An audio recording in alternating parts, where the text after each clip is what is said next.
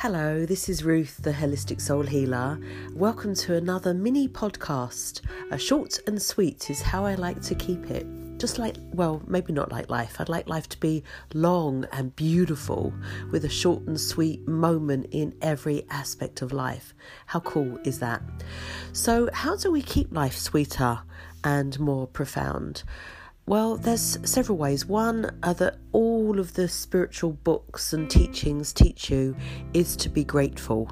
But um, there are moments where you know you don't feel necessarily completely grateful. So, but our perception of what's really occurring, our attitude uh, towards everything, creates our reality.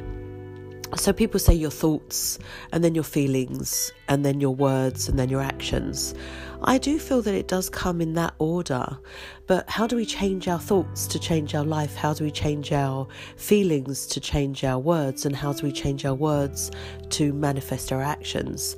So, um, a psychologist a long, long time ago in one of the courses that I took, um, when I had a, a not such great thought, he would s- suggest that I use the cancel, cancel mechanism and then replace that thought with something better.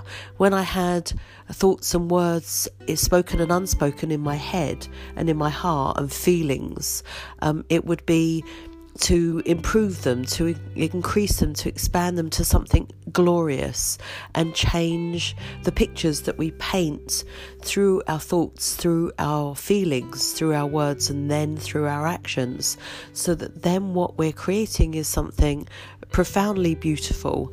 So waking up every day and before you put your feet on the ground to say today is an amazing day and I am so fortunate to be living in this body in this life is actually a really good representation of that on a daily basis because it will create a much more amazing day, even if less amazing things happen, even if there's a contrast of truths that happen as part of the day. Remember, our view of it is the reality. So even if you start with amazing and you continue on throughout the day and some things that are not as amazing happen, that doesn't mean that amazing isn't the theme that you keep coming back to. You create a theme and you keep returning to the theme during the day, bringing your awareness to the theme that you wish, making sure that the world fits with your theme, and making sure that theme has a positive impact on yourself and your world.